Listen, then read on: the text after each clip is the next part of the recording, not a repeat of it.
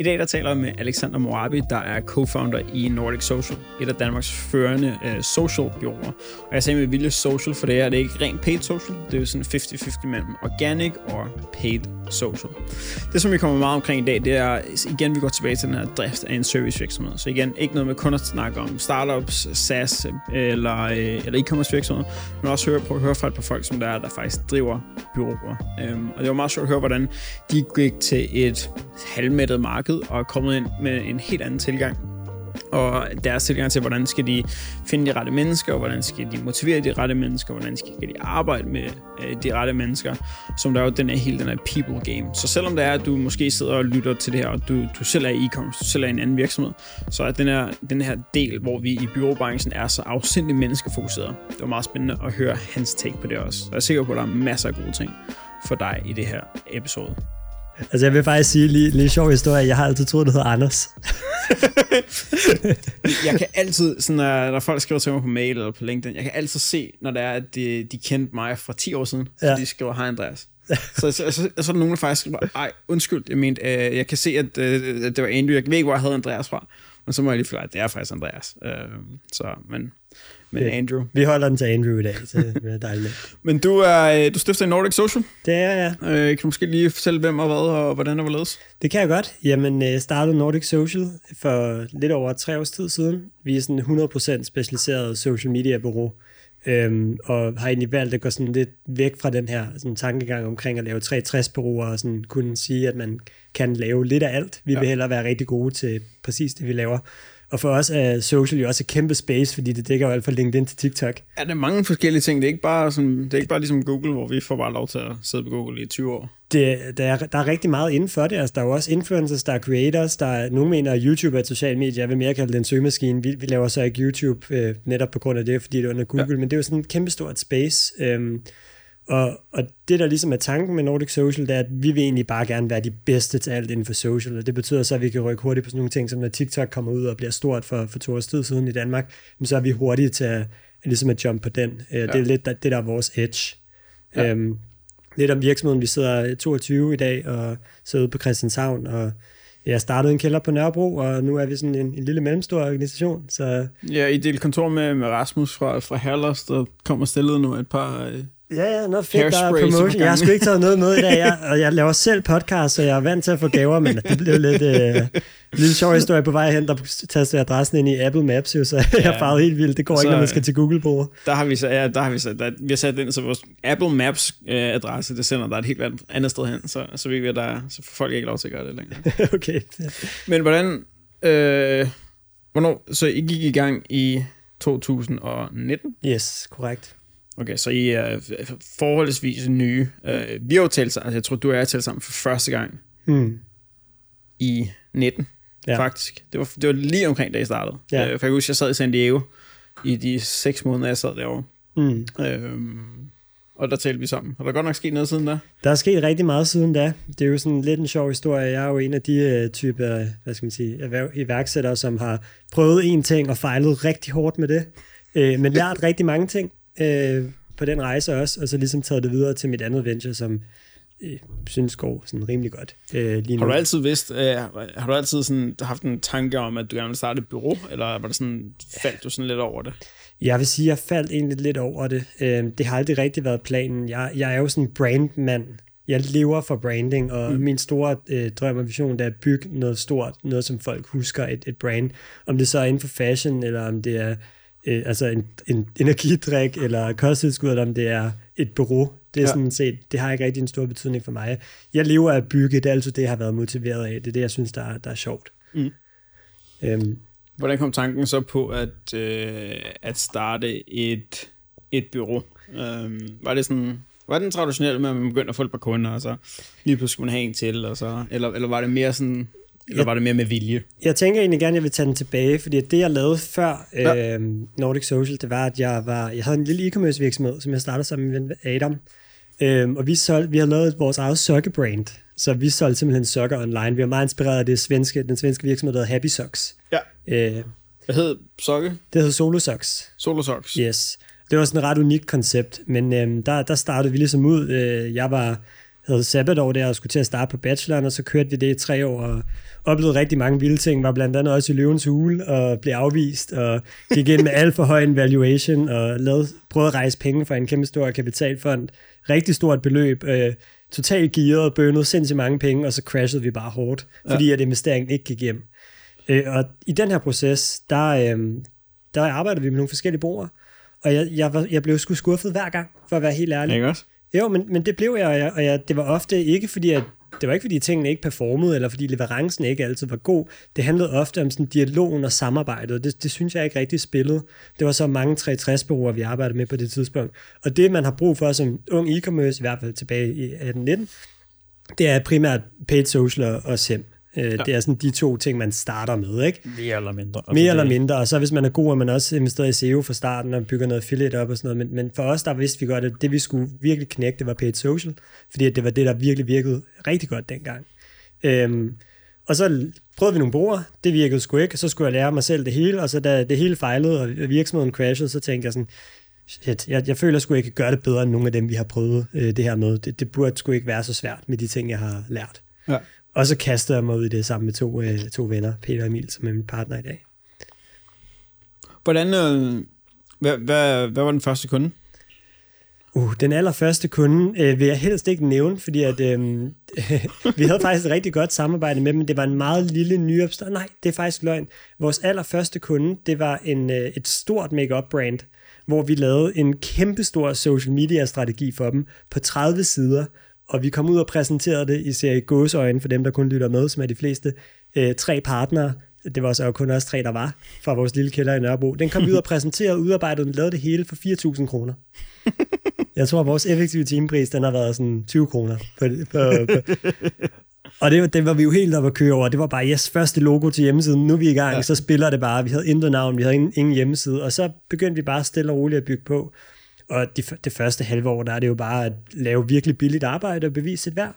Altså ja. få noget social proof og, og skabe et netværk og nogle relationer. Jeg synes, en af de ting, som jeg har lagt mærke til med jer, øh, det, det, det har været, jeg synes, I har været rigtig gode til at få de rigtige logoer ind. Nu kan man sige, jeg, jeg bruger med vilje ordet logo, fordi man ved aldrig, om de, de faktisk er kunder og så videre, men, men det virker til, at jeg har været meget sådan, altså specifikke i dem, som I gerne vil have ind. Mm. Øh, og også kunne sådan, de rigtige logoer, de rigtige kunder tiltrække de andre øh, rigtige kunder. Ja. Øh, har det været sådan bevidst, eller, eller faldt det sådan ind i, okay, det var det første større makeup brand, og så kom det lige så stille og roligt, eller har I været sådan mere sådan specifik omkring, hvordan I gerne vil brande jer selv? Altså, vi har været vi har været meget ops på det, men jeg vil sige, at det er jo en rejse. Øh, der gik jo to og et halvt år, før vi begyndte at kigge ind i ideal customer profiles og customer avatars og reelle pain points og sådan marketing i B2B på et højt niveau. Ikke? Ja. Øh, men det, der var udgangspunktet dengang, det var, at vi ville egentlig gerne arbejde med brands, vi synes var fede. Ja. Fordi at der er ikke noget, det, nogle gange er det, det har jeg også lært på den hårde måde, det er ikke altid så motiverende og inspirerende at arbejde med en virksomhed eller et brand eller nogle mennesker, man ikke kan stå indenfor, eller, eller synes er fede. Men når det er, at man arbejder med noget, noget, nogle mennesker, der er meget ambitiøse og visionære og har en stor vision for det, de er ved at bygge, så er det bare meget sjovt at arbejde. Vi har jo fornøjelsen at arbejde med nogle virkelig fede brands, øh, som er sindssygt unikke, sådan noget som for eksempel Han København, som, som jeg har på her i dag. Ja. Det er en virkelig unik dansk case. De prøver ligesom at bygge Danmarks eller Skandinaviens første fashion house. Mm. Det er en fed rejse at være med på. De vil lave en Gucci, en Balenciaga. Det er det, du ved, det, det er sådan nogle ting, der driver mig at tabe ind i en vision og være med på den, og så prøve at drive den via de værktøjer, vi har i vores værktøjskasse. Det er jo det, der virkelig er sjovt. Altså, ja. det, altså, jeg tror ikke, der er nogen i byråverdenen, der, der drømmer om at arbejde for, for Jensen nede på hjørnet, uden det skal lyde, det, hvis det bliver klippet ud øh, for sig selv, så lyder det forfærdeligt. Men, men det er jo ikke det, der er ikke nogen, der drømmer om. Altså, det, det handler om at kunne komme ind og så arbejde på nogle cases, der er afsindig interessante, hvor der er, man bliver påskyndet, og mm. man kan lave nogle resultater. Mm. Og det kan man altså kun for, for, for virksomheder, som der har styr på deres eget. Ja, altså vi beslutter os tidligt, øh, at vi skulle ikke arbejde med lokale virksomheder, den lokale håndværk eller forsøger. Der er intet galt med det, men det var bare ikke det, vi ville specialisere os i. Jeg synes, der er noget virkelig smukt i at hjælpe øh, en specifik branche eller en kategori af virksomheder med at digitalisere sig. Det er der mange cyberbrugere, der har gjort. Øh, men, men ofte så er det meget begrænset, hvor meget du kan udvikle dig inden for det, hvor meget du kan lave, og du har en forskel, du kan gøre. Øh, det, der er fedt ved store brands, det er, at du ofte virkelig kan lave impact, hvis du får midlerne til det, ja. og ressourcerne. Og det, det er det, der virkelig driver os. Vi har jo vi laver alle mulige vilde ting for sådan ikoniske brands. For eksempel, vi har været med til at bygge hele, en af Danmarks største TikTok-profiler businessmæssigt op for Faxe Kondi. Mm. Og Faxe Kondi, det er jo sådan en drengedrøm at arbejde med dem som brugmand eller brandperson, fordi at det er et ikonisk brand med ja. nostalgiværdi. Der er sådan en affektionsværdi i brandet. Øhm, og og det, det er sådan nogle ting, der, der virkelig driver os. Alle kunder er fede, men de er fede på hver deres forskellige måder. Og så når man arbejder med social, er det jo også mange forskellige kanaler og værktøjer, vi bruger. På den ene kunde, der sidder vi og laver hardcore B2B-generering for en SEO-software, som er lavet lige rejse venturefunding og ved at skalere. Og på øh, i den anden ende af butikken, der sidder vi og laver TikToks for en menu. altså det er sådan vildt forskellige øh, samarbejder, vi sidder med, og det, det er noget af det, jeg synes, der er sindssygt fedt. Øhm, jeg sad lige og tænkte på, på Faxe Kondi øh, og farverne, øh, og den der sko, der kom ud på et eller andet. Var kom de ikke ud med en sneaker på et tidspunkt? Jo, det er faktisk øh, også nogen, som jeg har fornøjelsen af at arbejde med. Det er Ark, som er et øh, virkelig, virkelig fedt dansk øh, sneaker-brand. Jeg har, øhm, jeg, jeg, har, jeg, jeg har været så tæt på at, på at købe skoene 28 ja. gange, tror jeg. Ja. Uh, altså, hvis jeg har jo faktisk et par Arcfax Kondi-sko øh, på kontoret, så øh, dem, dem passer jeg rigtig godt på. Vi, vi har ikke været så meget over den collaboration. Vi var med til at promovere det på TikTok og sådan nogle ting, men, men det, er jo, det er jo også en, en af de ting, der er sjove, det er, når to meget forskellige brands, det ene er meget ikonisk og, og klassisk, og det andet er sådan nyt iværksætter og en ja. fremadstormen, og så går de sammen og laver noget. At kunne få indsigt i det, at være med på det, og se, hvordan de collaborations bliver lavet også også sindssygt spændende. Det er blevet kæmpe stort at lave collaborations. Man så uh, Allbirds i USA lave et collaboration med Adidas. Yes. Der to sådan, til synligheden konkurrenter, men yes. lavede et super fedt, uh, super fedt collaboration. Jeg snakkede med Copenhagen Cartel tidligere i dag, hvor det også det, altså, de sidder også og snakker om, okay, det kunne være super fedt at lave nogle collaborations, og det, det, det giver jo super god mening det at er, lave sådan nogle. Det er noget, som vi også arbejder rigtig meget med, særligt fordi vi sidder meget med paid social, Facebook og Instagram annoncering, hvor det sen, særligt det seneste års tid, der er der kommet rigtig meget fokus på øh, lead ads, fordi ja. at øh, vi ser stigende CPM-priser, og performance bliver sværere for e-commerces, og så lægger de mere af deres mediespænd over i at generere eller bygge deres egen e-mail-kanal, deres subscribers, så de kan få mere bæredygtig omsætning på lang sigt. Og sådan en klassisk øh, greb, som faktisk virkelig benytter os meget af på øh, tværs af fælles kunder, det er at lave lead collabs, hvor man ja. laver giveaway sammen og går sammen om projekter for at indsamle subscribers til hinandens nyhedsbrev. Virkelig, virkelig et stærkt tool, så man kan se det her med collaborations udforme sig på rigtig mange måder. Øh, og så er det også spændende at se sådan nogle virksomheder, der virkelig dyrker det, sådan noget som Supreme. Der er jo nærmest ikke det brand, de ikke har lavet en collab med. About, About Vintage er også rigtig god. About Vintage er Godt nok kommet mange af dem. Ja, det, det er sådan en helt ny verden inden for det her med collaborations. Og jeg tror også, der er noget af det smukke ved det, det er, at det er sådan det kreative, der kommer frem i det. Hvis du skal lave en god collaboration, så er du virkelig tvunget til at aktivere din kreative del af hjernen, fordi at det alle kan lave en collaboration, men hvordan ser det ud, når Faxe Kondi og Ark laver en sko, uden at det er nederen? Altså, det skulle være fedt. Det bliver sådan, sådan, sådan, hvad er det? Forced. Ja, forced, eller øh, det, det er ikke, øh, altså sådan, åh, ikke grunge, gringe, Cringe. Cringe, der var den. Cringe, der var den. det kan meget hurtigt være sådan, at åh, det var... Jeg tror også, vi kommer til at se nogle af de der collabs, der, mm. der er cringe, fordi så er det lige presset citronen. Det der ser lige mærkeligt nok ud. Det er det. Jamen, det har jeg også set min fair share of. Altså, der er, der er et par stykker der, hvor man tænker, det skulle I bare ikke have gjort. Det, altså, det giver ikke nogen mening.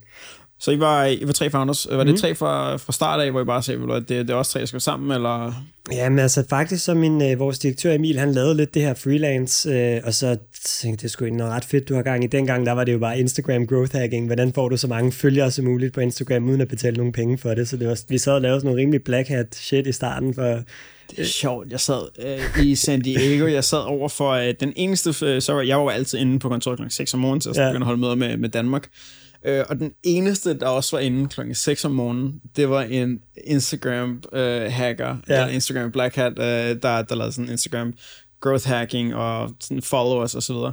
Og en dag så gik vi forbi en anden ude på gaden, fordi vi var begge to på telefonen hver mm. morgen, så jeg sagde aldrig hej. Nej. Øh, og så mødte vi hinanden på gaden, og så sagde hey, nu er jeg lige nødt til at spørge, hvad er det, du laver hver dag? For jeg havde hørt bare mig tale dansk, jeg har hørt ham tale, tale engelsk og snakke om Instagram og ja. bureauer, og sådan, jeg tænkte, hvem er du? Altså, det er præcis det samme, han Ja, men det er faktisk et kæmpestort space. Man kan sige, det er blevet sværere, også fordi at nu er vi jo i en størrelse, hvor vi arbejder så tæt sammen med Meta, at vi aldrig vil lave noget, der er mod retningslinjerne, ja. og vi er blevet voksne nu, og altså, der, der er mange ting, vi ikke kan gøre mere. Nu skal vi gøre alt på den rigtige måde. Øh, men det vi ligesom oplevede dengang, det var meget mere Wild West. Der var alle mulige sindssyge ting, du kunne lave på Facebook Ads, som, øh, som, øh, som er stort no-go og faktisk teknisk set ikke kan lade sig gøre i dag. Øh, og det var også nogle ting, man, man lærte sig selv øh, på alle mulige... Nogle gange skulle man finde ud af det på den hårde måde, så var der en account, der blev shadowbandet, eller en business manager blev lukket ned, men så på et eller andet tidspunkt, så, så blev man moden. Og så på den her rejse, der, vi startede faktisk med at være et 100% organisk bruger, mm. så vi lavede kun content og uh, contentplaner for Facebook og Instagram. Så kom paid naturligt, lærte os selv det, prøvede at blive rigtig dygtig til det, og, og så da TikTok så kom, så var det den store ting. Og jeg mener også helt oprigtigt for alle consumer brands derude i dag, TikTok er den største mulighed. Der, ja, er det ikke? Det er det. Altså, altså, altså, det, er, det, det er ikke bare en døgnflue, det er ikke bare, øh, altså det har været, det har været gang i mange år jo, altså, jo, jo. som sådan. Altså da vi kiggede på Clubhouse, der vidste jeg, at det var en døgnflue på grund af altså sådan, den måde forretningsmodellen er bygget op på, og sådan den friktion, der er omkring at bruge det.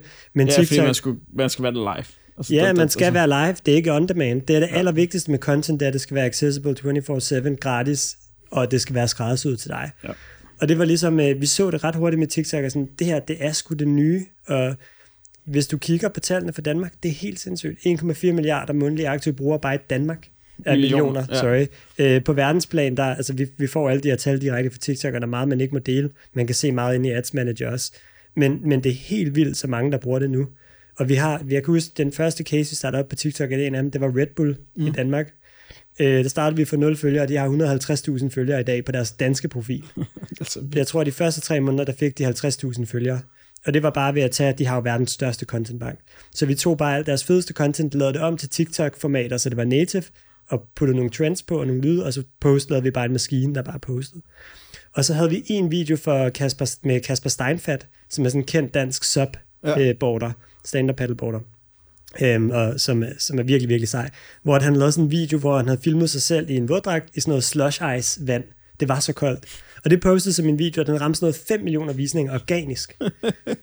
altså, det er rigtig dyrt, hvis du skal købe det ind på Facebook. Det, er det, nemlig, altså, det kan nogle helt vilde ting. Altså, det, jeg tror, første gang, jeg fik sådan øjnene op for TikTok, det var, det var faktisk, jeg tror, det var, og min hjerne, den, den stopper, det var Mark Cuban, øh, som der øh, faktisk på et ganske lavpraktisk for, forklaret, hvordan øh, den der algoritme fungerede, og hvorfor den var forskellig fra Instagram, yes. øh, LinkedIn og mange andre steder. Øh, og at man ikke krævede, at man havde tusindvis af følgere for at få tusindvis af øjne på ens, men at den kunne bare branche ud øh, i forhold til at ramme lignende brugere, der kunne have interesse i den samme type content. Det er jo det, der virkelig... Det TikTok kan, er, at det har en enorm øh, stærk algoritme. Ja. Så øh, i modsætning til mange andre platforme, som er enormt, øh, hvad skal man sige, drevet af cloud, det vil sige, hvor mange følgere du har, hvor meget engagement du får. Kigger man på TikTok, så handler det meget mere om det enkelte stykke content. Så det vil sige, at du kan have fem følgere, poste en video, der får 10 millioner visninger. Øhm, og det er det, der gør platformen så stærk. Kan man, det kan man ingen andre steder. Det kan man ingen andre steder, og det er jo også det, der er fedt ved det, det er, at det netop er så godt til at prioritere kvalitetscontent, som enten er informerende, øh, inspirerende eller underholdende. Ja. Det er jo det, det alt handler om på social, det er, at hvis du skal skabe værdi, så er det de tre veje, du kan gå, sådan overordnet set. Øhm, og det, det er TikTok virkelig, virkelig godt til at tappe ind i. Øh, og så også bare, altså, det, det bliver sværere i dag at tjene penge som e-commerce eller som brand via de traditionelle marketingkanaler. Vi ser, at, at Facebook CPM stiger helt vildt, Google konkurrence stiger også vanvittigt meget der. SEO, hvis du er i en gængs branche, så er der nogen, der har været i gang i 10 år, altså ja, ja. held og lykke med det. Men TikTok, der er så få, der har set den nu. Og nu kan vi jo se den her kæmpe store bølge. Jeg skal ud øh, i morgen til en meget, meget stor dansk virksomhed, en international konglomerat, som skal i gang på TikTok. Og de har bare ventet i to år på at se, om det bliver stort nok, eller om det var en døgnflue. Ja. Og de tab, det, det er jo så lidt ærgerligt for dem nu, fordi at deres to konkurrenter er kommet i gang. Så der, der vil sige, at det næste halve år er der sådan en golden window of opportunity, hvor hvis man er D2C-brand, så skal man bare i gang. Ja. Der, det skal man bare. Der er ikke noget der. Nej. Spændende. Men I var tre, der gik i gang. Mm. Øh, hvordan, hvordan uddelte I rollerne til at starte med? Lavede I lidt af det samme alle sammen, eller fik I sådan nogle specifikke hatte på? Ja, så det er jo sådan... Det, I starten så laver man lidt af alt, ja. og så finder man lidt ud af det efter behov. Øh, man finder hurtigt ud af, at et bureau, der er sådan tre overordnede vigtige funktioner.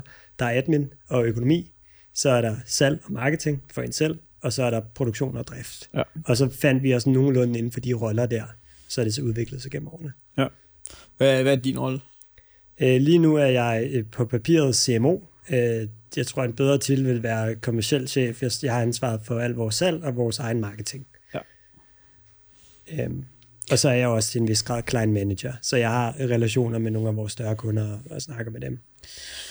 Hvordan, fordi jeg har jo haft, jeg har, jeg har faktisk, jeg ved, jeg, fik, jeg ved faktisk ikke, om du ved det, men, men jeg har fornøjelsen at se et af jeres pitches. Mm. Øh, og jeg, jeg kan huske, at, at, for jeg kan huske dem her, der jeg anbefalede jer til, øh, hvor det var, at jeg sagde, det, altså, altså hele det der paid social, og hele social sådan ting, der er, en, der er en måde at gøre det på, og det er ikke bare lige at smide content op, eller så der er nogen kroner bag, der, der, der skal være nogen, der, sådan, der pusher, driver det, og, og siger til jer, eller siger til brandet, hvad det er, der er brug for. Mm. Øh, så jeg var, jeg var mega begejstret, da jeg så jeres oplæg, nemlig, fordi det var lige præcis, der var en proces for det. Mm. Der var, vi starter her, vi gør sådan her, sådan her, I skal gøre sådan her, sådan her, mm. og så gør vi sådan her, sådan her, og så reiterater vi. Ja. Øhm, hvordan kom I, hvor lang tid tog det for jer at komme til den proces, som der I har i dag?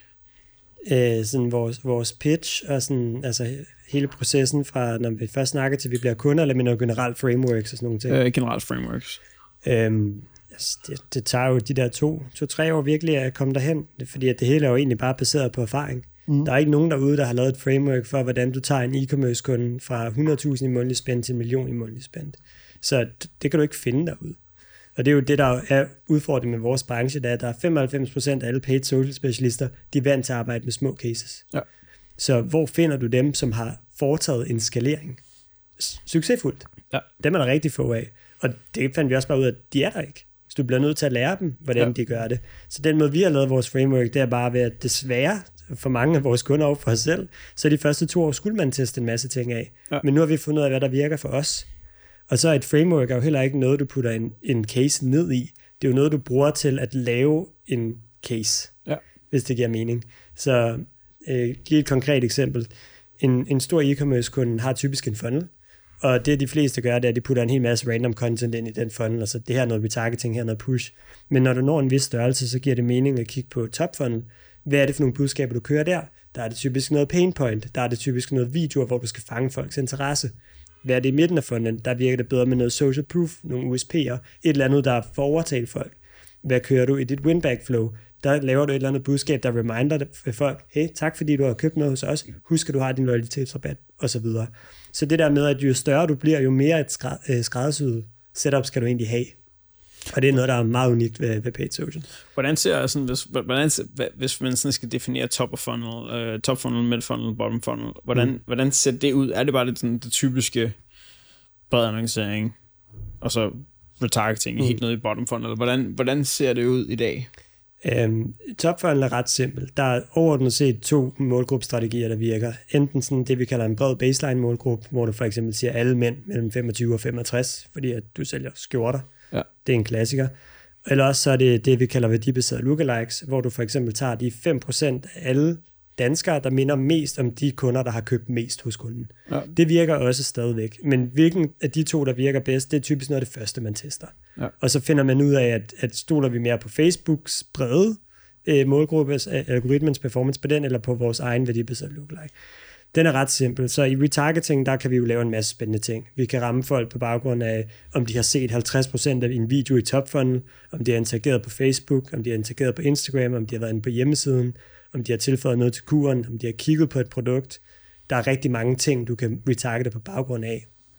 Øhm, og så i bottom funnel, der vil man typisk, det vi, vi kalder winback eller retention, der kan man lave en målgruppe med alle eksisterende kunder, og så køre budskaber til dem jo større du er, jo, jo mere effektivt er det.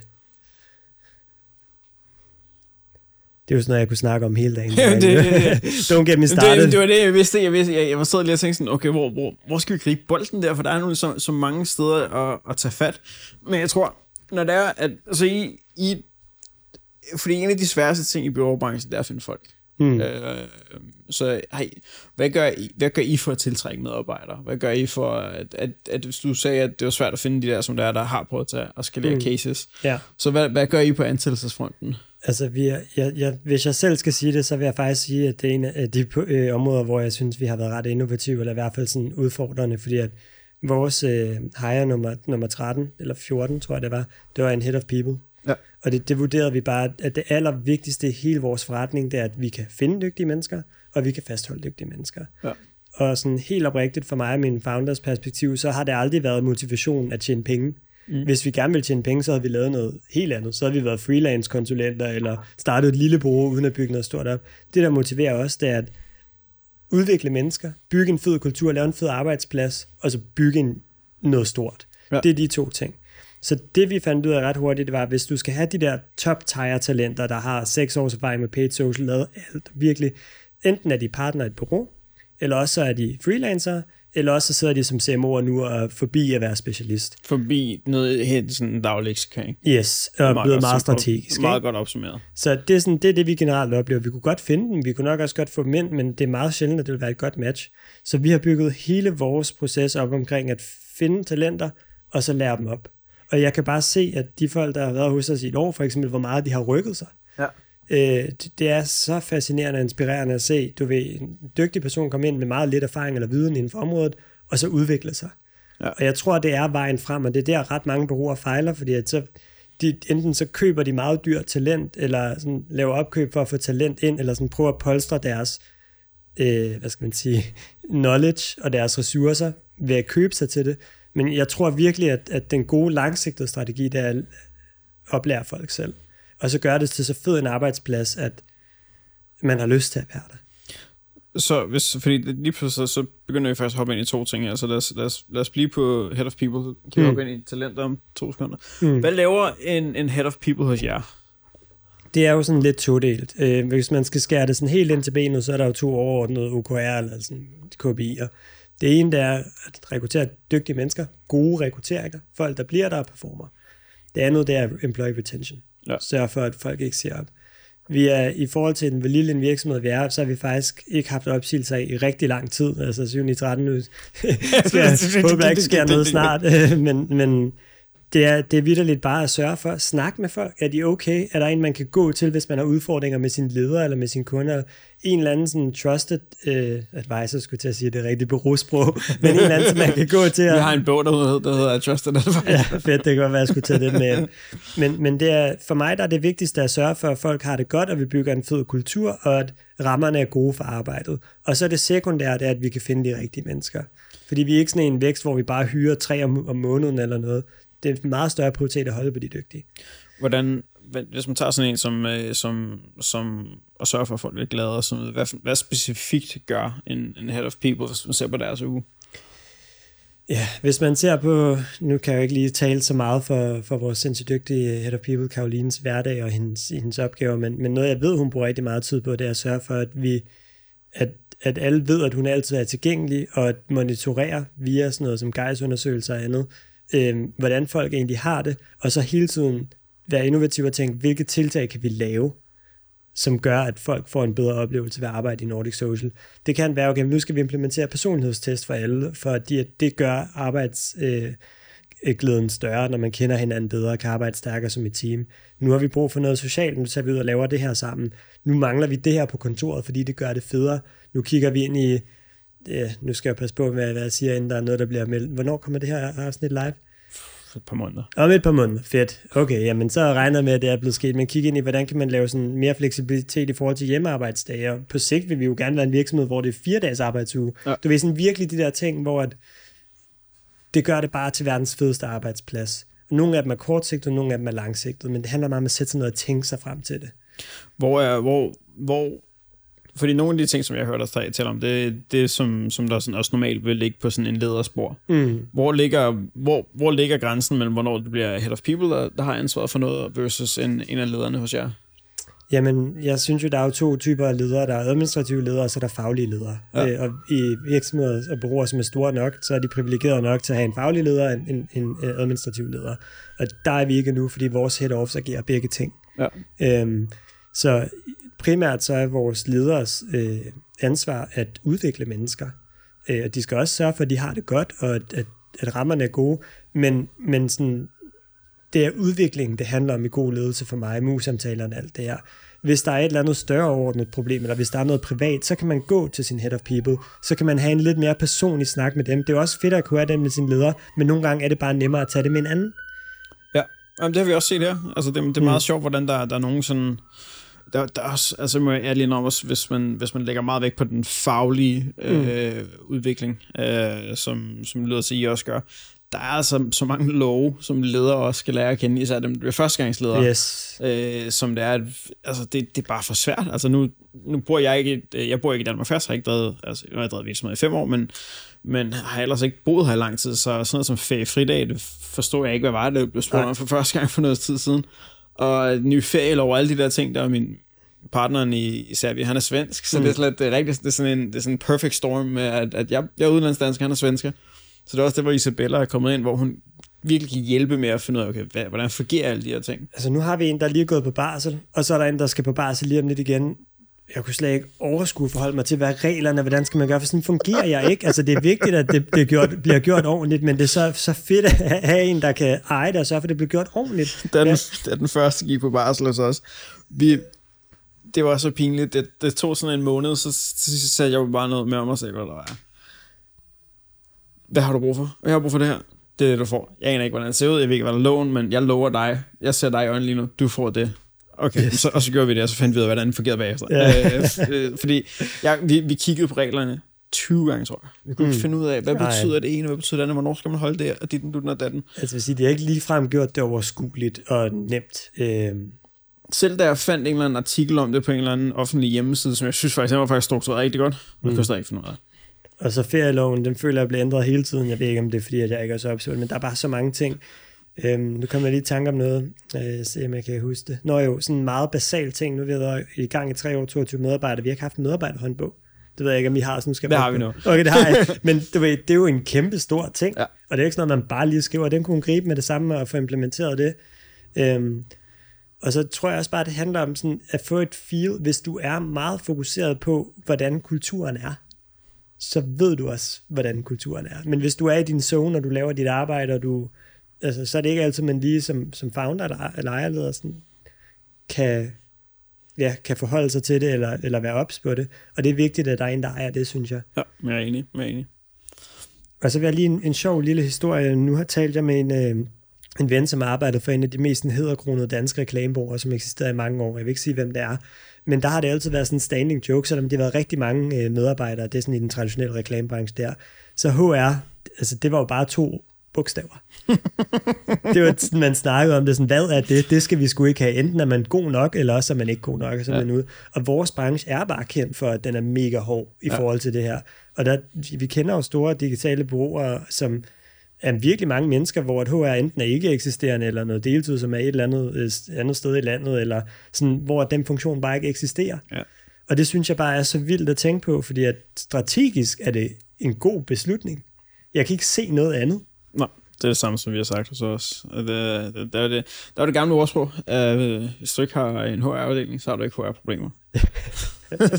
den er også god. Det er ligesom øh, HR to bogstaver. Den er fandme, da jeg hørte den, der var sådan virkelig, øh, wow, det er sygt at tænke på. Også fordi vores branche generelt er sådan lidt hård generelt sådan i forhold til lønninger og i forhold til vilkår mange af stederne.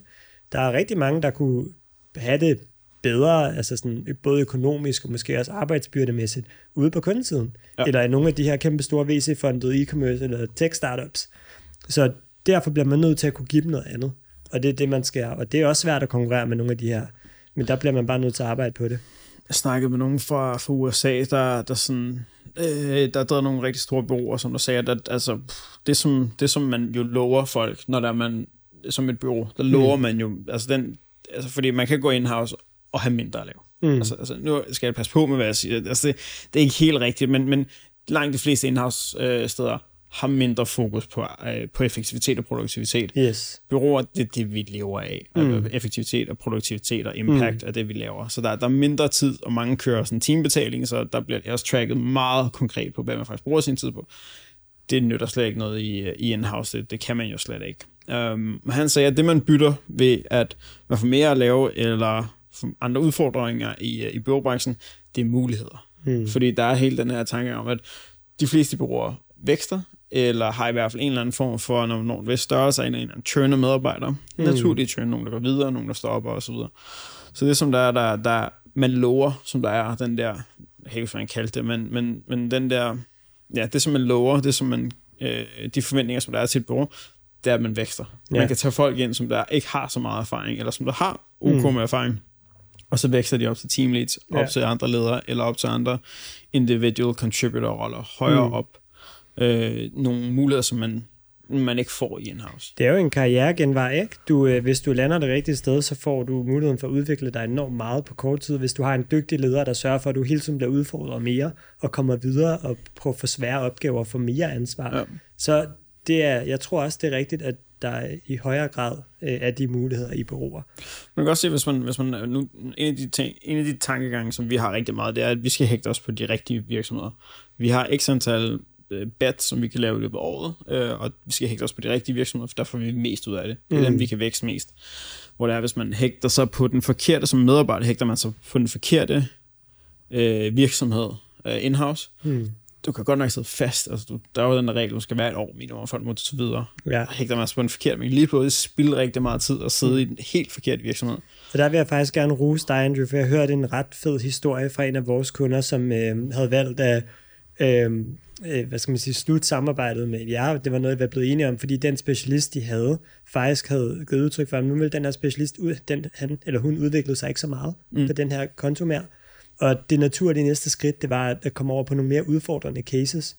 Øh, og så man bliver, går sammen og bliver enige om det, okay, men det var, det var virkelig godt samarbejde, men det er ikke længere et match. Det passer, vi passer ikke sammen længere. Det kan godt være, godt være et match for et år siden, to ja. år siden, og lige præcis, da den her person startede, um, der havde vi, vi havde, vi havde en, en, en gentleman's aftale om, at I betaler lidt mindre end normalt, men mm. så jeg får jeg altså også en, der er grøn, men sådan er bakket op af hele vores framework. Ja. Øh, men et år senere, så den, det det. Den, så passer det ikke længere. Vi lavede den helt sammen med en af vores sådan allerbedste øh, kunder, og sådan en, lidt en prestige-kunde for os, som vi virkelig har arbejdet godt med i, i halvandet års tid eller noget, hvor de nåede simpelthen bare en størrelse, hvor nu giver det mening, at det enten indsourcer de det, det havde vi, de havde lavet en gang før, hvor vi så blev koblet på som rådgiver, så var det slut med den person, og så var det til, også tilbage igen.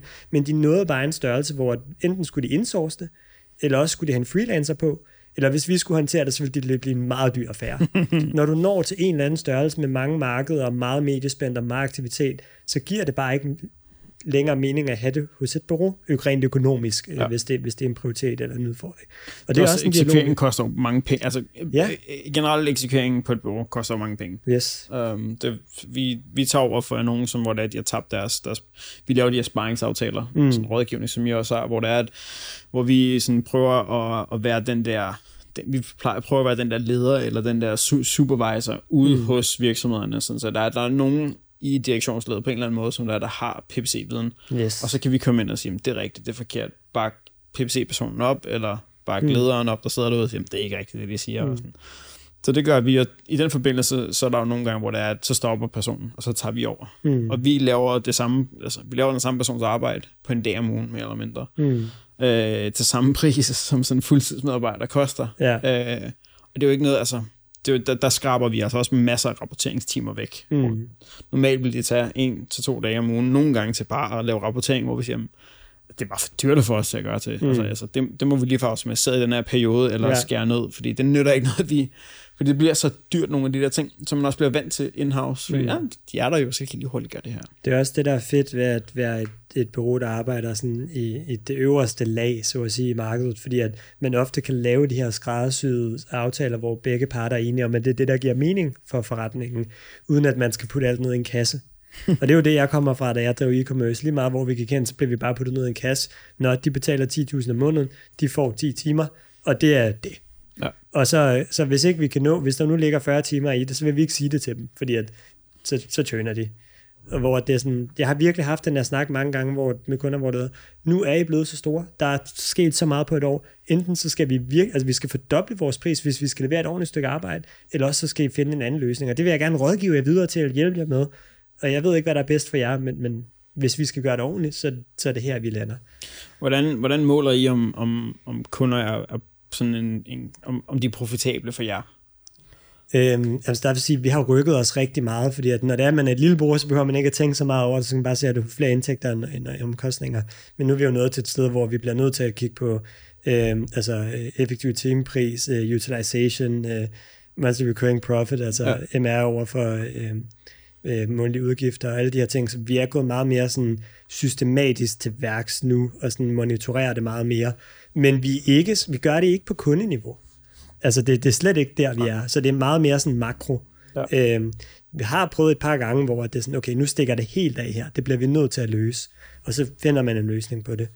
Men det sidste halve år, der er vi virkelig blevet gode til at arbejde mere med intern data, og sådan Skabe intern data. Ja, skab intern data. Altså min vision har altid været at drive et bureau som en SaaS-virksomhed. Ja. Jeg kommer jo fra, jeg har jo læst alle de der, du ved, øh, øh, hvad hedder det, Predictable Revenue og Sales Acceleration Formula, og de der bøger, det er sådan noget, jeg virkelig... Øh, Jeg fangede faktisk et predictable revenue den anden dag, efter du lagde det på LinkedIn. Ja.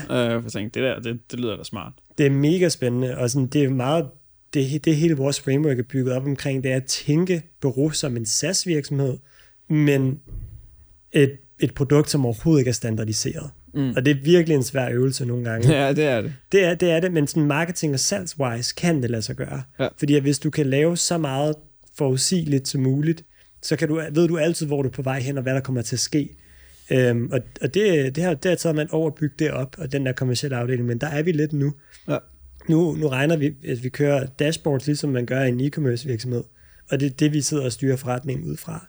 Det er også lidt dejligt at kunne nå en, en størrelse, hvor man kan gøre det. Det, det har virkelig været revolutionerende for os. det det har, har I også nogle gange den der fornemmelse, når, når, når, I, sådan, når I cracker koden på et eller andet, og I tænker, oh, hvorfor gjorde vi ikke det noget før? utrolig mange gange. Og der vil jeg sige, det allerbedste råd, jeg kan give øh, dem, der er derude og lytter, som er iværksætter nu eller overvejer at blive det, det er, altså det er number one. Der er så mange kliché, du ved, øh, jeg gider ikke engang at nævne den. Men det, det der har virkelig har revolutioneret vores forretning, det er at få et advisory board ind, eller bare nogle rådgiver eller nogle konsulenter, der har gjort det samme før. Ja. Wow, det har bare ændret alt for os. Vi har sparet så mange penge, og så mange dårlige beslutninger og søvnløse nætter, netter ved at bare have nogen tilkoblet, som ved, hvad de laver, og har gjort det før. Hvordan, øh, hvordan fandt I dem, som I, øh, I gerne ville have øh, i, en som rådgiver? Jamen, vi kiggede bare på, at øh, sådan, hvem har øh, bygget noget lignende før, og så rækkede vi ud til dem.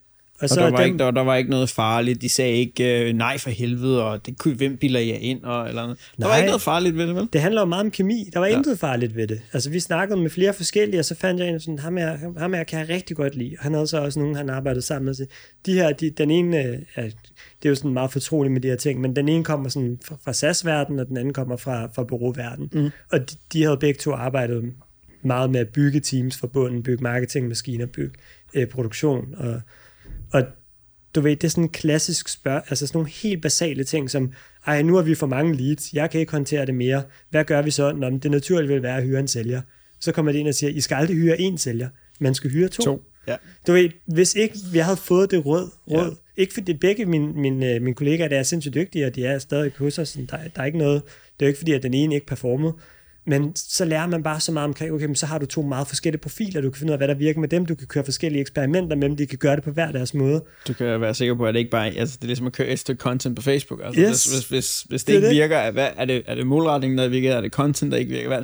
Det er der, den der med at høre Det er, to. det, ene, det er et eksempel ud af 100 ting, Ja. hvor det bare, wow, hvor er jeg glad for det, og jeg vil ønske, vi havde gjort det fra starten. Ja. Vi gjorde det to og et halvt år inden.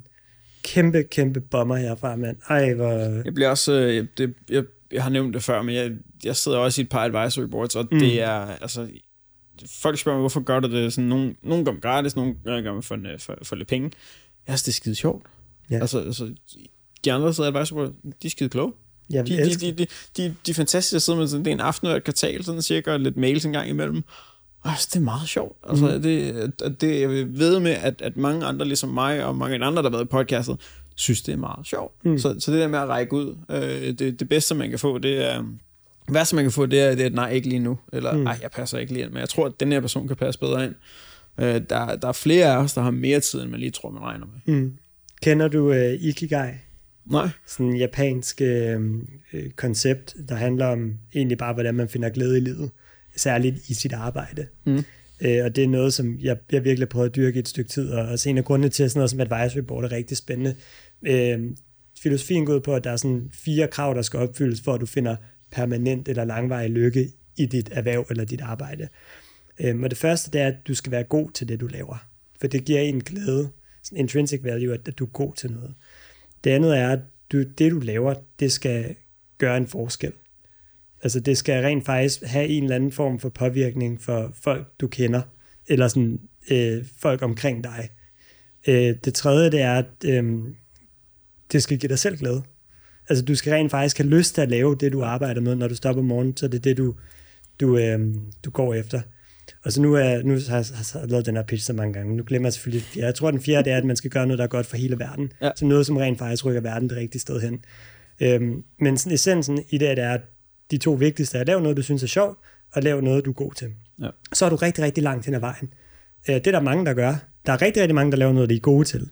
Der er færre, der laver noget, de er gode til, og som de synes er sjovt. Og så er der rigtig få, som laver noget, de er gode til, de synes er sjovt, og som gør en forskel for andre mennesker. Ej, jeg synes, det, det, jeg kan mærke det selv, når man sådan sætter sådan noget og skal lave noget.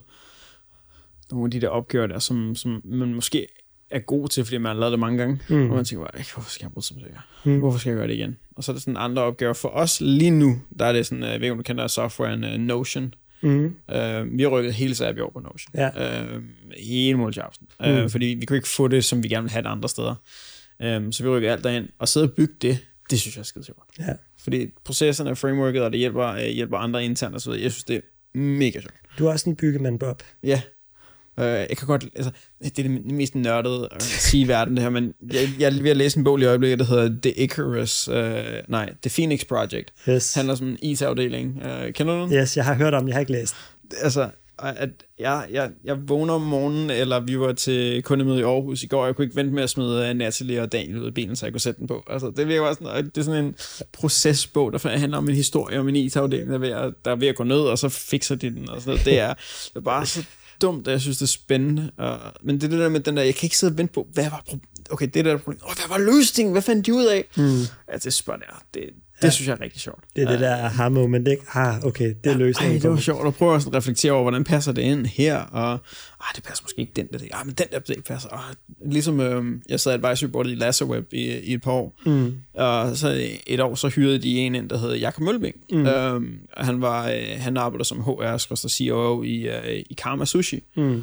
Altså, hvad fanden skal vi med en HR-chef for sushi-branchen? Nu er det jo bare to år, jo. Ja, To bogstaver. Ej, jeg var sådan lidt, jeg var ikke hans største fan, øh, og det vidste han godt fra, fra start af. Øh, og til slut på det første møde, så, så, så kiggede ham dybt i øjnene og sagde, Jacob, du er fantastisk. Jeg har aldrig vidst, der var så stort et overlap mellem digitale marketingbrugere og sushi-forretninger. Det Mm. der med, at man har de der sushi-kokke, der er mega svære at finde, det er de dygtigste, det der med seks års Yes. erfaring, der ja. kan finde ud af det, og det der.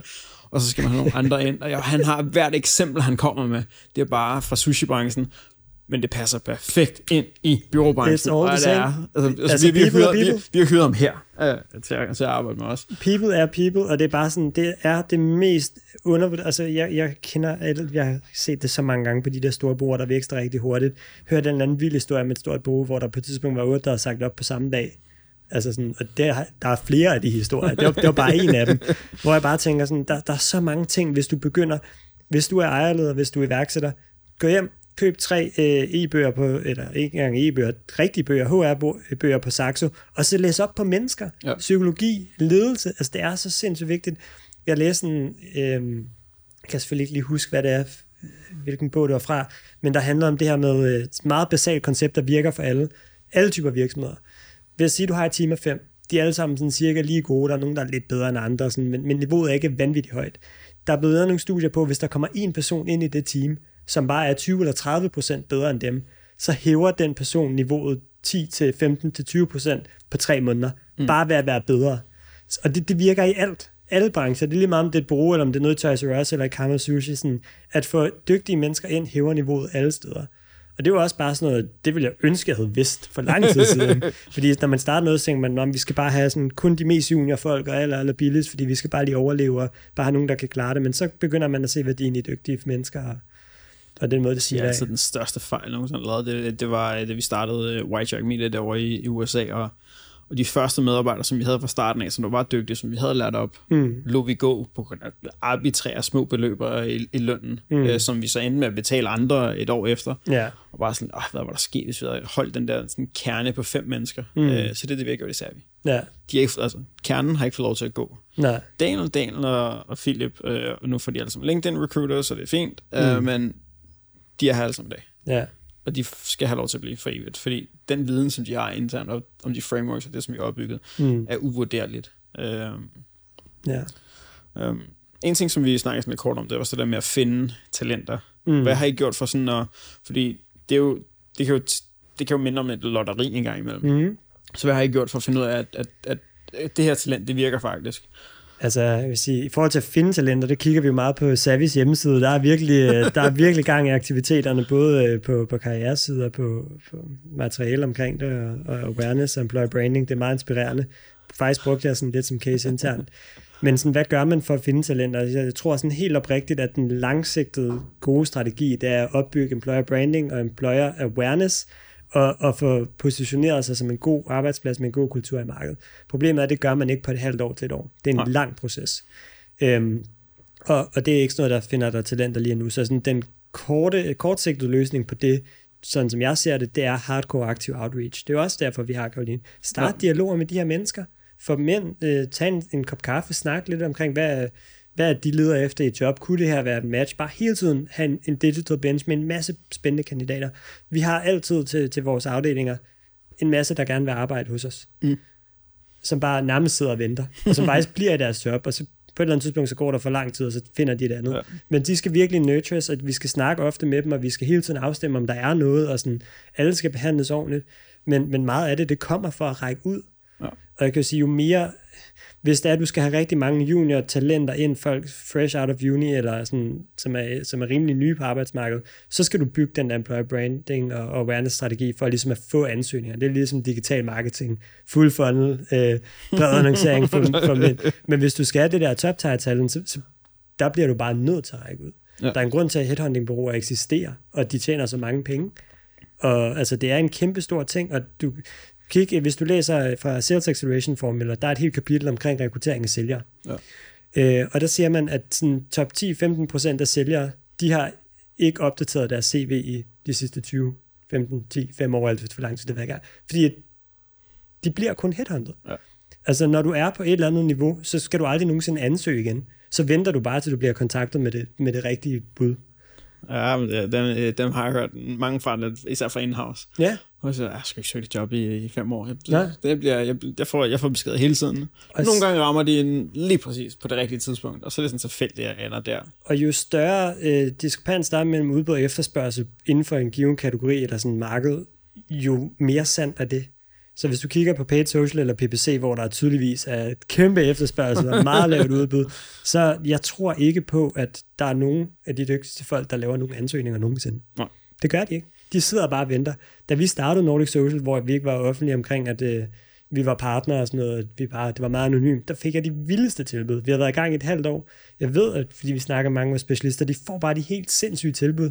Og så handler det jo egentlig bare om, hvornår føler man sig ikke udfordret med, og hvornår kan man ikke udvikle sig mere. man lige præcis på det helt rigtige ja. tidspunkt. Det man det. har haft en dårlig dag, eller konen har spurgt for 28. gang, hvorfor ja. er du stadig ikke der? Eller, vi havde en, en virkelig uh, god kollega, som, som uh, det var faktisk sidste gang, vi skulle sige farvel til en, det, det er ret lang tid siden, uh, i vores verden, sådan noget 6-7 måneder vil jeg skyde på, hvor at, hun var sådan, hun blev kontaktet hele tiden. Uh, og der var rigtig, rigtig mange muligheder, men så lige pludselig, så kommer der bare det perfekte hvor sådan, okay, der bliver nødt til at snakke med dem. Ja. Og så, så var det det rigtige, og visionen spiller og sådan noget, og så, så laver man det skift. Jeg tror på, at i det øverste lag af markedet, blandt de dygtigste folk og fuldt top talent, der er det ren og skær outreach. Der er det partneren, ejeren, head of people, der rækker ud og starter en dialog, og sådan kommer man i gang. Og så når det er, du skal skabe talenter selv, så starter du nede fra, nu, nu ser jeg gåsøjne, fordi det er en podcast, til dem, der ikke kan se det, som alle, at, øh, at vi laver en funnel. Ja. Altså, at vi, vi, vi starter bare, øh, vi skal kigge på, hvem er dygtige mennesker, hvem er talenter, hvem er uslebende diamanter, og så skal vi skabe dem selv. Er der noget, I sådan kigger på, i, uh, er noget, I kigger på, sådan, at se, at de her egenskaber, lige kvaliteter, plejer at omforme sig rigtig godt til, til, ja. til, til profiler hos jer? Og jeg havde at bringe det op igen, men Sales Acceleration Formula er en rigtig god bog i forhold til det, fordi at den, det, de gjorde, det er jo, det er jo skrevet af øh, Mark Roberge, som var tredje eller fjerde ansat i HubSpot, ja. og byggede hele ja, deres ja, ja, ja. salgsafdeling op, og det er stor kanon. Øh, og det, de gjorde, han var ingeniør, han gik meget systematisk til værks omkring alt med salg, men også marketing og med mm. rekruttering. Og det han, det han ligesom gjorde, det var, at øh, alle de kandidater, de havde ind til samtaler, de blev rated på 10 parametre. Fra 1 til 10. Det kunne være sådan noget som, hvad er deres coachability, hvad er deres drive, hvad er deres tidligere resultater, hvad er deres nysgerrighed, alle de her ting. Og så, da de var, de havde været i gang i et år eller to, så kiggede de på, okay, deres top best performing folk, hvad var det for nogle variable, som de scorede godt på? Ja. Og så fandt de frem til, at det, der var vigtigt i salg, det var, at folk de var, de havde meget coachability. Det vil sige, at de tog alt feedback til sig og blev hurtigt til at opsøge eller suge viden til sig. Det andet var, at de var meget nysgerrige. Og tredje var, at de havde enormt højt drive. Øh, og det fjerde, det var, øh, det var sådan en meget specifik ting, tidligere resultater. Mm. Og det var sådan top, top fire ting, men det de fandt ud af, at de allerbedste til fælles, det var, at de var meget coachable. Og, og jeg tror, at den øvelse vil jeg gerne lave for vores virksomhed på et tidspunkt, når vi når en lidt større størrelse, at sige, lave et personlighedstest med alle, tjek dem på alle parametre, og så finde ud af top performance, hvad er det egentlig, de har til fælles. Og jeg har jo en eller anden idé om, hvad det er. Der er jo sådan nogle generelle karaktertræk, der, der er meget sådan hyppige blandt dygtige mennesker, men jeg tror, det er noget, som en øvelse, som alle skal lave for deres egen type forretning. Vi kørte, vi kørte de her øh, specifikke employee profiles for noget, der hedder peoplevalues.com over i mm. USA. Det er sådan, en, sådan en enkeltmands virksomhed, der har lavet noget, ja. eller det, hvor det er, de, de uh, portrætterer prof, uh, top performance profiler i, uh, i virksomheden, og så scorer man alle op mod det. Der er ikke et ja eller nej, der er ikke et rigtigt eller korrekt. Det er sådan på, på sådan en, en, en skala inden for, hvor selvkørende er folk, uh, versus hvor meget instrukser har de brug for, eller kan de klare. Hvor det var, at, at vi, lavede, vi lavede to forskellige top performers. Vi lavede mig, og så lavede vi andre, alle, altså andre top performers i Savi. Mm. Og vi har kunnet se meget, meget hurtigt, at dem, der minder mere om mig, mm. de gør det dårligt i Savi. Fordi mm. at, at det er meget, meget af det arbejde, som man laver på et bureau, sådan dem, altså, jeg vil ikke sige, det er meget rutinepræget, men det er mere rutinepræget, end jeg som iværksætter kan klare. Mm. Øhm, så det var meget tydeligt nogle gange, når vi sådan kunne se, at de scorer lidt for, de scorer lidt for højt på de samme ting, som jeg scorer højt på, for eksempel, mm. så gør det ikke så godt. Eller andre, som der ikke har fungeret i, i Savvy, mm. øh, har vi også bare på det. Så kan man se det på, på forhånd. Ja. Så, øh, så det har vi også haft rigtig, rigtig god succes med. Jeg vil ønske, at vi havde arbejdet noget mere med det. Vi er virkelig begyndt at, at kigge ind i det nu. Og sådan, man kan sige, at det egentlig så er det jo data, og jo større man er, jo, jo mere brugbart er det. Øh, mere validt er det egentlig også. Men det er, det, er, det er en enormt spændende vej at gå, det her med at kigge ind i karaktertræk, personlighedstyper og sådan noget, til at determinere folks øh, potentielle succesrate. Og det bliver meget sådan koldt og kynisk på en eller anden måde, at alt bare gøres op i tal og sådan nogle ting, men, men det er jo egentlig meget menneskeligt at se, hvad er det for nogle ting, der gør, at folk bliver en succes i deres arbejde. Og det er jo også noget, man gør for at ansætte de rigtige profiler, som rent faktisk blomster og udvikler sig. Så det er sådan lidt gensidigt, som jeg ser det. Og nogle af dem, som der er hyret især vi, er også gennem tiderne, hvor der er, at, at der har været et par gange, hvor man ikke har været sikker. Mm. Og man har tænkt, hvor jeg, hvor jeg sidder med Philip og sagt, jeg kan, jeg kan ikke sige dig, hvad det er, men personen er meget selvsikker de virker til, at de rigtig gerne vil. Øhm, og de har noget mellem, mellem, jern, mellem, mellem ørerne, når der er, de snakker. Mm. Men jeg kan, jeg kan helt pege på, hvad der gør dem gode. Og jeg er ikke sikker på, om de er gode, gode til det, som vi laver, men, men lad os give dem en chance. Og nogle af dem har altså været, været ekstremt gode. Mm. Øhm, det, det, og hvordan skal man kvantificere det? Det var også en sådan en mavefornemmelse, når man har snakket med hundredvis af mennesker gennem tiden. Ah, det, man kan godt på et tidspunkt gøre det. Jeg kan huske til sidst i Servi, eller i, i White Shark, når jeg skulle have samtaler, det var udelukkende mere fornemmelse. Fordi det var rødt igennem alle testene, så det var allerede, hvor, hvor, hvorvidt at, at de matchede på visse scores og så mm. det, var, det var allerede blevet loopet fra, så det var bare sådan, hvad er min mavefornemmelse med dem her? Det var mm. altid nogle specifikke karakteristika. En af de ting, som jeg altid spørger i samtaler, kan du gå igennem en typisk arbejdsdag? Kan folk ikke det? Logisk gå igennem, hvordan de strukturerer deres dag, og hvordan de afleverer deres dag. Den type, de plejer typisk at komme igennem. Mm. Fordi at, at kan du ikke det, jamen, hvorfor kan du ikke det? Mm. Hvorfor kan du ikke sige, hvad du lavede i går, for eksempel? Mm. Eller i sidste uge, eller hvordan det typisk går til en normal dag. Ja. Det er det til sådan, at jeg kommer ind, og så kigger jeg på det her, og så laver jeg sådan lidt forskelligt. Det svar, du er næsten afskrevet i min bog. Mm. Og, og det, det er sådan en mærke, men det er bare sådan en correlation, jeg har set igennem årene. Mm. Uh, så nu håber jeg, at alle, der lytter til det her, kommer til samtale, så vi kan forklare, hvordan de har lavet, hvordan de har gået igennem en hel mm. dag. Det er faktisk ret vildt. Det er, en, det er et ret sjovt spørgsmål, man kan stille. Der er jo sådan mange tricks og, og sådan øh, hacks i forhold til, hvordan man kan få så meget ud af en jobsamtale som muligt øh, på recruiter-siden. Men jeg vil også give dig ret, jeg synes ofte, det handler meget om mavefornemmelse. Sådan ligesom mærke situationen an, og personen er der god kemi, og prøve at sætte sig selv altid i, i kundens øh, situation. Sådan, hvis jeg var kunden, hvad ville jeg så synes om, at den her person var min kontaktperson og lavede arbejde for mig? Det, det er noget, jeg plejer at gøre. Ja, det, det, og lige præcis den del, den finder jeg ud af på fem minutter. Ja. Den kan jeg, hvis, altså, det er meget hurtigt, sådan, sådan, den der, de første fem minutter i samtalen, kan, jeg, ja. kan jeg se, de der du er ikke til kundesamtale. Det, det, altså, de, de synes, det er forfærdeligt, når de kommer herind. De synes, mm. det er en forfærdelig del af arbejdet, og det skal bare være en del, som man... Mm. Altså, jeg vil da sige, at når jeg har kundemøder der kl. 6 eller 7 om morgenen over i San Diego, det er ikke det, jeg ser frem til allermest, men mm. når vi først kommer i gang, så synes jeg, det er fedt nok. Um, men men det, det må ikke blive sådan en, en hadedel, så, så er man bedre in-house. Og Andrew, jeg vil faktisk gerne lige, nu ved jeg ikke, hvordan vi er på tid, men jeg vil gerne lige hoppe tilbage til det her med, med Head of People og, ja. og Karoline også. Nu er vi meget inde på sådan noget HR. Du spurgte mig, hvad en, en typisk sådan dag, hvordan den tid for Karoline. Nu har jeg tænkt lidt over det. Der er jo rigtig meget ellers til det. Noget, som virkelig, virkelig skaber værdi, det er jo, at ja, der er kultur, og der, der er employer retention, der er også rekruttering, men der er også hele den her proces fra, hvad sker der preboarding, onboarding, alle de ja. her ting. Hvordan er oplevelsen ved at starte? Og det er bare så sindssygt vigtigt. Og man kan sige, det seneste batch af folk, der starter hos os, jeg kan bare se, at de har haft en tusind gange bedre oplevelse med onboarding end tidligere. Og for hver gang vi ansætter nogen, så bliver det bedre og bedre og bedre. Og det er bare så vigtigt. For jeg ved ikke, altså, jeg har talt med så mange mennesker, der har haft en dårlig oplevelse i at starte i job. Især de sidste år. Især, jamen, ja, også især det sidste år, men også en, mange i store organisationer, også mange startups, også mange i sådan etablerede virksomheder. Det er bare helt vildt. Altså, det, det har en kæmpe stor betydning, hvordan du bliver taget imod. Ja. Fordi at jeg har kun prøvet at få sådan dårlige eller middelmåde modtagelser på de begrænsede antal jobs, jeg har haft, før jeg startede eget. Og det er, det er sgu rystende. Øhm, så det er, også, det er jo et arbejde, der aldrig slutter. Introdus ja. har, har lavet nogle super fede sådan e-books, og nu, nu får de lidt credit, fordi vi, vi tog deres e-book og implementerede meget af det, som, som de har lavet. Mm. Øh, det var også bare, det er sat mig noget og skulle sådan, jeg, jeg synes simpelthen især det der med også at hyre sådan head of people, fordi jeg, vi sad og kiggede på det, og jeg kunne ikke rigtig finde ud af, hvordan det fungerede, det der. De havde sådan et øh, sådan pre-boarding ark, mm. og jeg troede, det var sådan, var onboarding. Det var der skete efter de startede. Og så kunne jeg se sådan, sådan 30 skridt længere ned, der stod der starter, og jeg kunne bare se, Øh, jeg kommer aldrig til at gøre det der. Mm. Philip kommer aldrig til at gøre det der. Mm. Og så var det Isabella øh, hos os, hun sagde, mm. det vil jeg gerne gøre. Ja. Og så, så, så har vi så bygget det ind, den sidste, der startede, Benjamin. Jeg synes, det var fantastisk. Altså, ja. altså kom igennem alle steps, så fik sådan for at vide, okay, når folk starter her på sommer, og sommerferien hos os, så spørger vi allerede i mm. preboarding, hvornår vil du gerne have sommerferie? Fordi mm. det spørgsmål kommer altid op.